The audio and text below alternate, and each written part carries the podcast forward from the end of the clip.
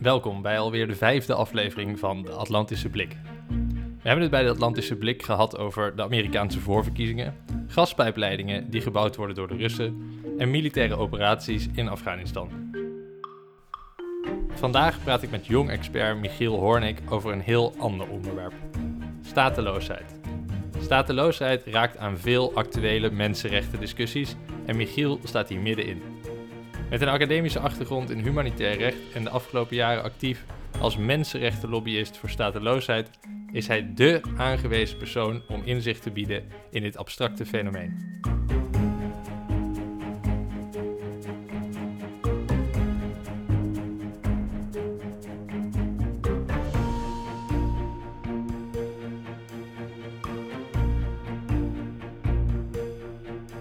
Nou, Michiel, welkom bij de Atlantische Blik.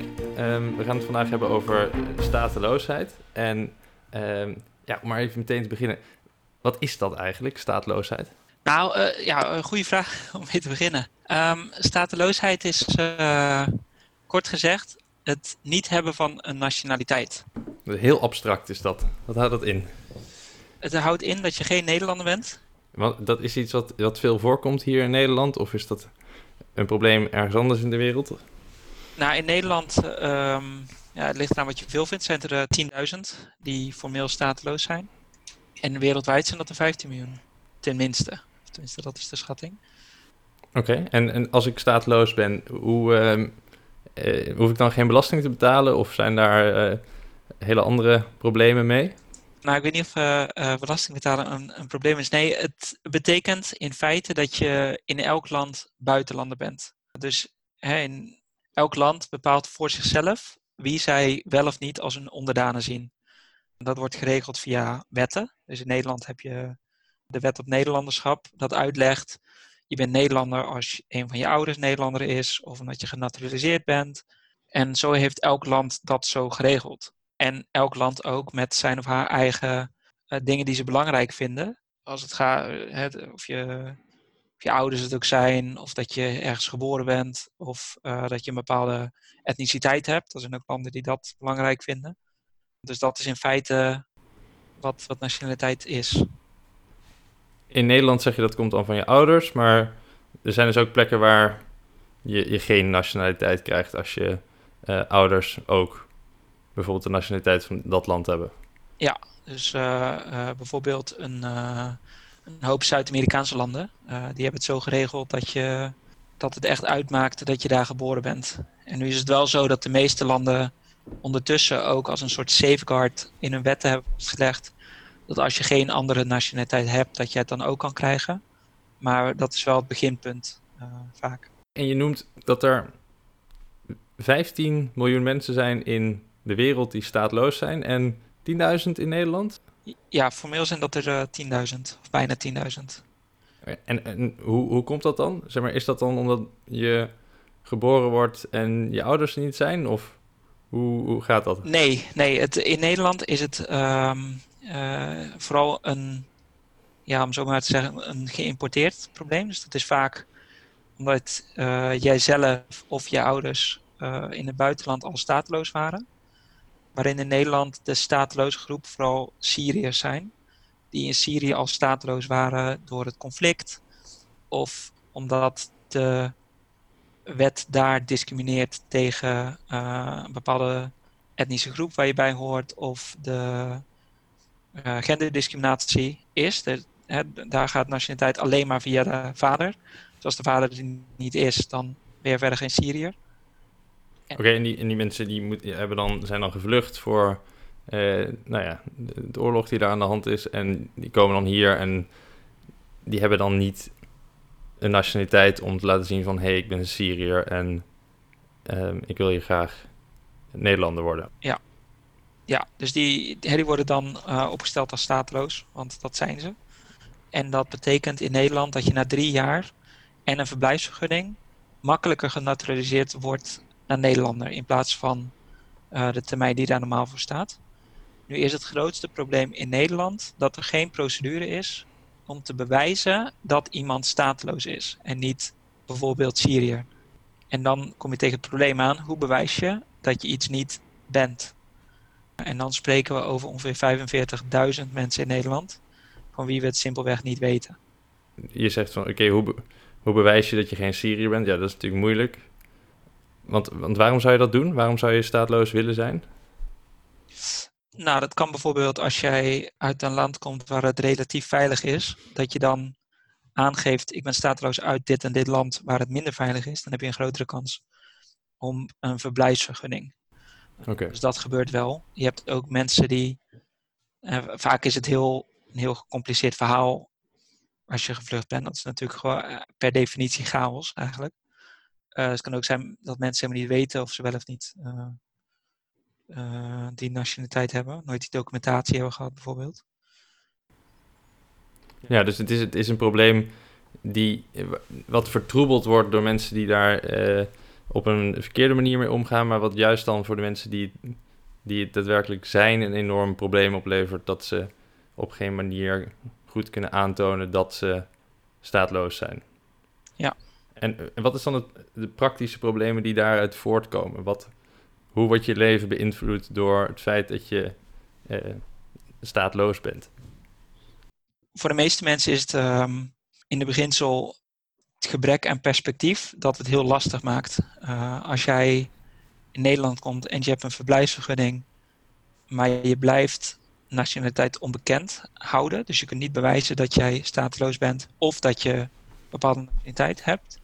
Dan betekent dat dat jij voor onbepaalde tijd niet weet wat je, je te wachten staat. Dus je weet niet of je over drie jaar Nederlander kunt zijn. Of dat je in één keer je verblijfsvergunning afloopt of hè, niet meer geldig is. En dat je dan weer in een onzekere positie komt. Want als je nationaliteit onbekend is, dan is het niet zeker dat je na eh, bijvoorbeeld vijf jaar of zo de Nederlandse nationaliteit krijgt.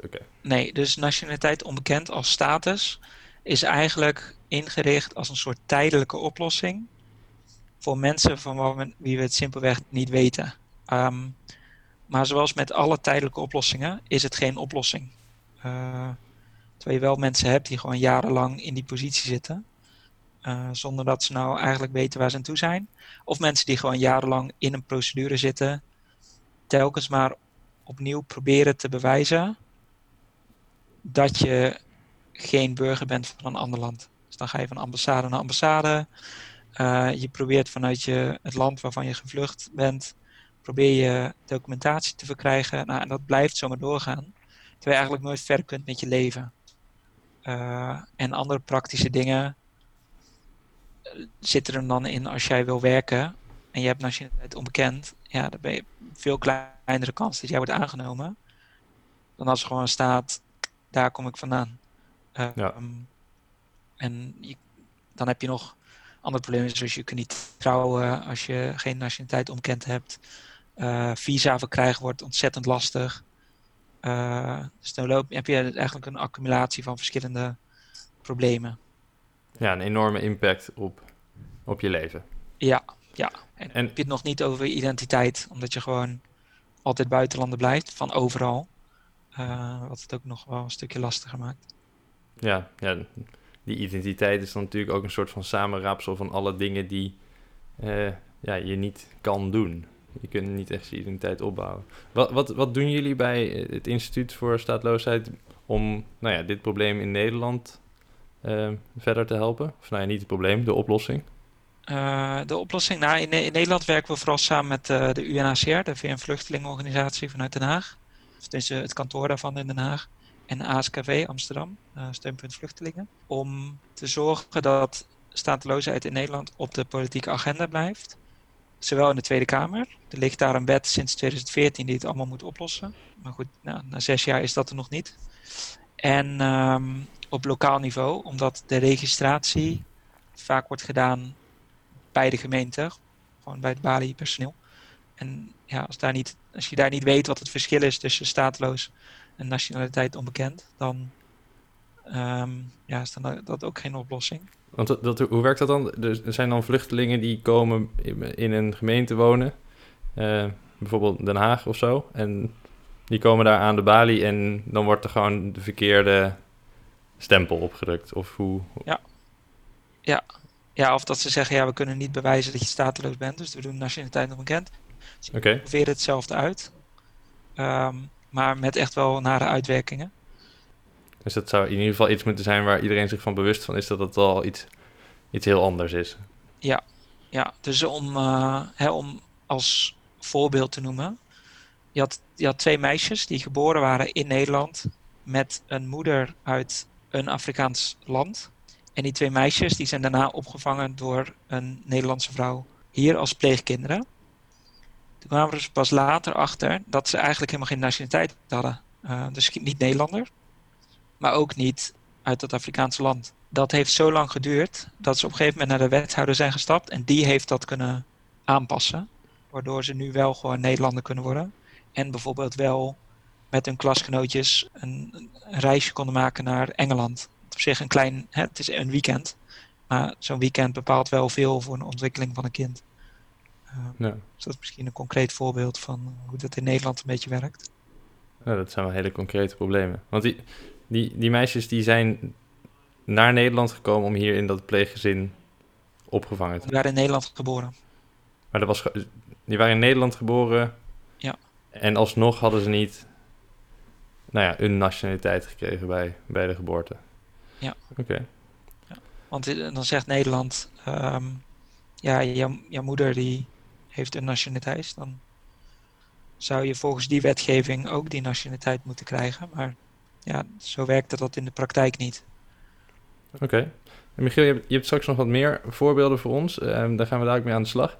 Um, nu eerst even iets heel anders. En dat is nieuw in uh, de Atlantische Blik. En dat is de, de column van Koen Meijering.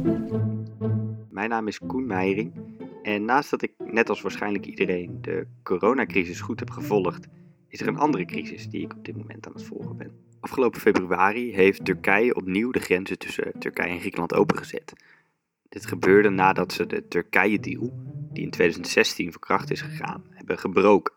In die Turkije-deal hebben de Europese Unie en Turkije hebben afspraken gemaakt over uh, wat er gebeurt als vluchtelingen, uh, migranten vanuit bijvoorbeeld Syrië, uh, Turkije bereiken en naar de Europese Unie gaan. Er is van afgesproken dat migranten in Turkije blijven en in ruil daarvoor zou Turkije in eerste instantie 3 miljard euro krijgen om voor die, voor die vluchtelingen te zorgen. Nou, uiteindelijk bleek die 3 miljard niet voldoende te zijn en hebben ze daar nog eens 3 miljard aan toegevoegd. Um, nou, het lijkt dus heel erg vreemd om die deal te breken. Uh, nou, het lijkt erop dat, zo uh, zeggen verschillende nieuwsmedia zoals de New York Times, dat uh, Turkije dit heeft gedaan om de operatie in Idlib, um, waar Turkije en, eh, en Syrische partijen aan het strijden zijn, ehm, lijken te verbloemen. Of in ieder geval om goedkeuring te proberen te krijgen van de verschillende Europese en NAVO-bondgenoten. Turkije heeft zelfs een artikel 4 uh, ingeroepen uh, bij de NAVO. Die betekent dat ze, uh, dat ze consultation konden krijgen, om het zo maar even te zeggen, van de verschillende NAVO-partners. dat is wel best een hele stap, maar ze hadden toch het idee dat dat te weinig zou zijn. En op deze manier hebben zij geprobeerd om die goedkeuring te krijgen. Dit komt vooral omdat er in Idlib op dit moment ongeveer 3 miljoen inwoners zijn die tussen de beide strijdende partijen inzitten. Als dit uh, verkeerd uit zou pakken, dan zouden die 3 miljoen uh, zouden richting Turkije kunnen gaan. Nou, zo'n toestroom van vluchtelingen is natuurlijk een enorm probleem voor Turkije. Vandaar dat zij op deze manier hebben geprobeerd om uh, dit niet alleen een Turks probleem te maken, maar ook een, een Europees probleem. Nu is de vraag alleen of deze manier de juiste manier is. Of een handige manier, om het zelfs zo maar even te zeggen. Um, want veel Europese beleidsmakers, veel politici, ook op Europees niveau, zien deze stap van Turkije, waarmee de relaties natuurlijk al heel erg slecht waren, en nou bijvoorbeeld de aankoop van de S-400 uh, luchtweer afgeschud, uh, vond ze als erg slecht. En de vraag is dus of ze dit goed vonden. Ze zagen dit als chantage. En het zou zomaar kunnen dat onderwerpen die voorheen wel bespreekbaar waren, als bijvoorbeeld het visavrij reizen voor Turkse inwoners, of dat hiermee niet van tafel uh, gaat. Nou, als dat gebeurt, zou het zomaar kunnen zijn dat Turkije die toch al, zoals ik net al zei, al verminderde relatie heeft met Europa, met Europa of met, met de Europese bondgenoten, naar andere bondgenoten gaat zoeken. Nou, dat doen ze natuurlijk al in de vorm van Rusland. Het is zeker het kijken waard om naast de crisis, de coronacrisis op dit moment, misschien te kijken hoe deze crisis zich ontwikkelt. En wat er gaat gebeuren zodra het virus weer onder controle is.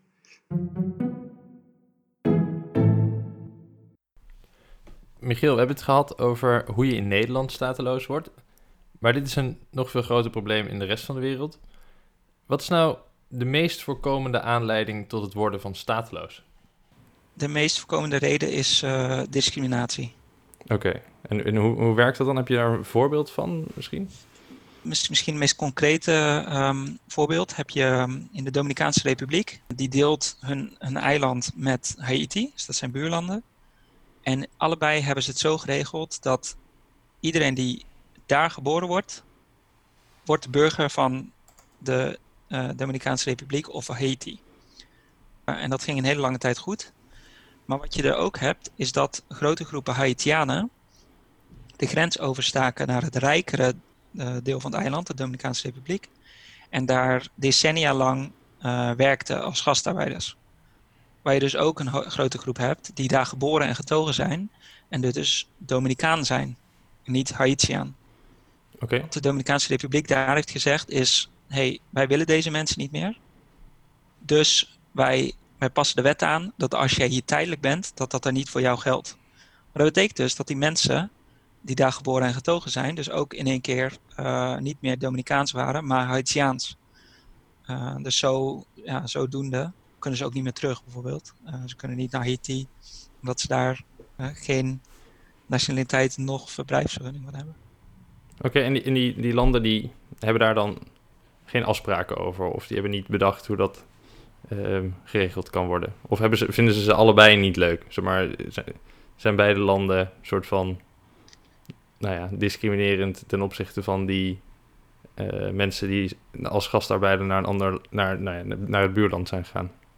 Ja, zo, uh, ze, ja uh, het klinkt wat, um, wat cru, maar zo, ja, zo kan je het wel opvatten. Um, want hè, voor Haiti is het ook wel begrijpelijk dat je niet in één keer, want dit gaat om honderden duizenden mensen, als je die in één keer allemaal terug ontvangt, dan um, dat toch al tot meer economische druk ook op de bevolking die er ook nog leeft. Um, dus ja, zo zou je het wel, uh, wel kunnen stellen. Je noemde ook uh, Myanmar, waar ook zoiets aan de hand is. Um, hoe, hoe, hoe werkt dat daar? Daar, um, daar is het zo, en uh, ja, je zult vast zeker 2017 veel gelezen hebben over de genocide die tegen de Rohingya um, plaatsvond. Het was zo, de, de Rohingya, dat is een moslimminderheid in Myanmar, die leven daar generaties lang. Hè, voor dekolonisatie nog. En ze zijn altijd gezien als burgers van dat land. Totdat ze in 1982 de wet hebben veranderd en ze gewoon letterlijk het land, ja, eigenlijk de wet uit hebben geschreven. En sindsdien zijn ze stateloos. Dus dat is gewoon een politieke keuze geweest. Oké, okay, want die, die wetswijziging die kwam voort uit het feit dat daar het koloniserende land, dat was volgens mij Groot-Brittannië, uh, daar wegging. Nee, die was al lang weg. Uh, okay. Het kwam voort uit uh, uh, opkomende nationalisme en discriminatie tegen die minderheid. Oké, okay, er was gewoon een verandering die daar op dat moment verzonnen is. Een groot deel daarvan komt ook door het radicaal boeddhisme. Dus je hebt monniken die um, eigenlijk de boel een beetje opstoken. maar dat was toen ook al gaande. Dus dat is puur en alleen discriminatie tegenover die minderheid. Oké, okay. en die zijn gewoon basically hun nationaliteit afgepakt. Ja. Is dat dan ook aan de hand bij mensen die al een nationaliteit hebben, of is dat alleen bij een nieuwgeborene dan een probleem? Nee, dat was retroactief. Dus iedereen uh, uh, die het al had ook.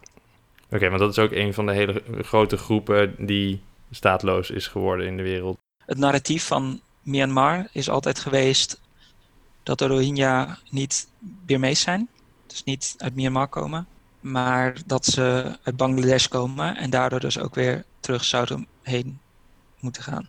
Terwijl in de praktijk voor 1982 waren er uh, uh, Rohingya-parlementariërs, waren dokters, waren, um, ja, die, die maakten gewoon volledig deel uit van de, van de maatschappij. Wat voor effecten heeft dat daar? Want ik kan me voorstellen dat het hier in Nederland nog te overzien is dat je geen nationaliteit hebt, omdat uh, we daarover na hebben gedacht. Um, zij het dan nog niet perfect, maar hoe, hoe beïnvloedt het je leven als stateloze in, in zo'n zo'n land als uh, Myanmar? Nou, het is um, in, in deze contexten, dan is stateloosheid echt um, eigenlijk een verergerende factor van iets wat al gaande is. Uh, en het maakt dat het een heel handig middel is voor een overheid om een groep buitenspel te zetten. Uh, dat is wat hier is gebeurd, is dat in 1982, uh, toen de nieuwe wet werd ingevoerd dat Rohingya geen burgers meer waren van Myanmar, betekende dat dat de Rohingya's niet meer in het parlement konden zitten, niet meer voor de politie of het leger konden werken, of niet meer ambtenaar konden worden. Maar ook dat ze niet meer naar reguliere scholen konden. Dat ze uh, een hele hoop reisbeperkingen kregen. Uh, eigenlijk maakte het ze illegale in hun eigen land. En dat is iets wat heel vaak terugkomt. Dat zo'n dat het niet hebben van een burgerschap, dat je van de een op de andere dag een buitenlander bent, zij het iemand zonder verblijfsvergunning. Dus je, ja, je bent echt illegaal op dat moment. Is het dan ook iets wat vaak voorkomt in, een, um, nou ja, in het creëren van een, een tweedeling in een, in een maatschappij? Zeg maar, om, hier is het, lijkt het ook een soort van toegepast om uh, nou ja, die mensen een beetje tot paria's te maken of zo. Uh, is, dat, is dat daar aan de hand en zie, zien jullie dat vaker? Ja, ja dus we zien dat, uh, dat heel vaak worden um, wordt zo'n status, wat ja, nationaliteit in feite ook is, uh, wordt zo'n status gebruikt of misbruikt om aan te geven wie een land wel of niet uh, tot hun burgers willen horen. En dat zie je nu bijvoorbeeld ook in India gebeuren. Dat de overheid, zeker in het Noordoosten, in de staat Assam, dat de overheden wetten doorvoeren dat het bijvoorbeeld makkelijker maakt voor Hindoes om te naturaliseren tot uh, Indiër ten opzichte van de moslimminderheid. Uh, en in Assam gaat het echt zo ver dat op dit moment dat ze een hertelling aan het doen zijn. Dat iedereen moet bewijzen dat hij Indiër is. Um, en dat zijn familie of haar familie daar heeft gewoond sinds de onafhankelijkheid. Uh, wat voor veel ongeletterde um, mensen niet, niet mogelijk is. Of uh, uh, mensen in economisch mindere posities. Of ja, je moet maar net een document hebben dat het kan bewijzen. Dus op die manier wordt het echt wel misbruikt om inderdaad die tweedeling te schetsen. Oké, okay, duidelijk. Michiel, hartelijk dank voor je, voor je toelichting op dit, op dit probleem. Um, het is nog niet opgelost, maar het is uh, nou ja, interessant om te horen hoe dit uh, in elkaar steekt en wat jullie doen om de situatie te verbeteren. Voor de luisteraars hartelijk dank voor het luisteren. Helaas zijn op dit moment veel van onze activiteiten afgelast. We hebben wel om het gat te vullen een online boekenclub opgezet. Die gaat komende week van start en biedt nou ja, toch een beetje ruimte om in deze tijd van quarantaine aan de slag te gaan met, met internationale politiek. Oh, leuk ja, Michiel, als jij het interessant vindt, dan kun je daar ook, ook bij aansluiten. Ja, dit, dit was het dan weer voor deze Atlantische Blik. Mijn naam is Hugo van der Heijden en graag tot de volgende keer.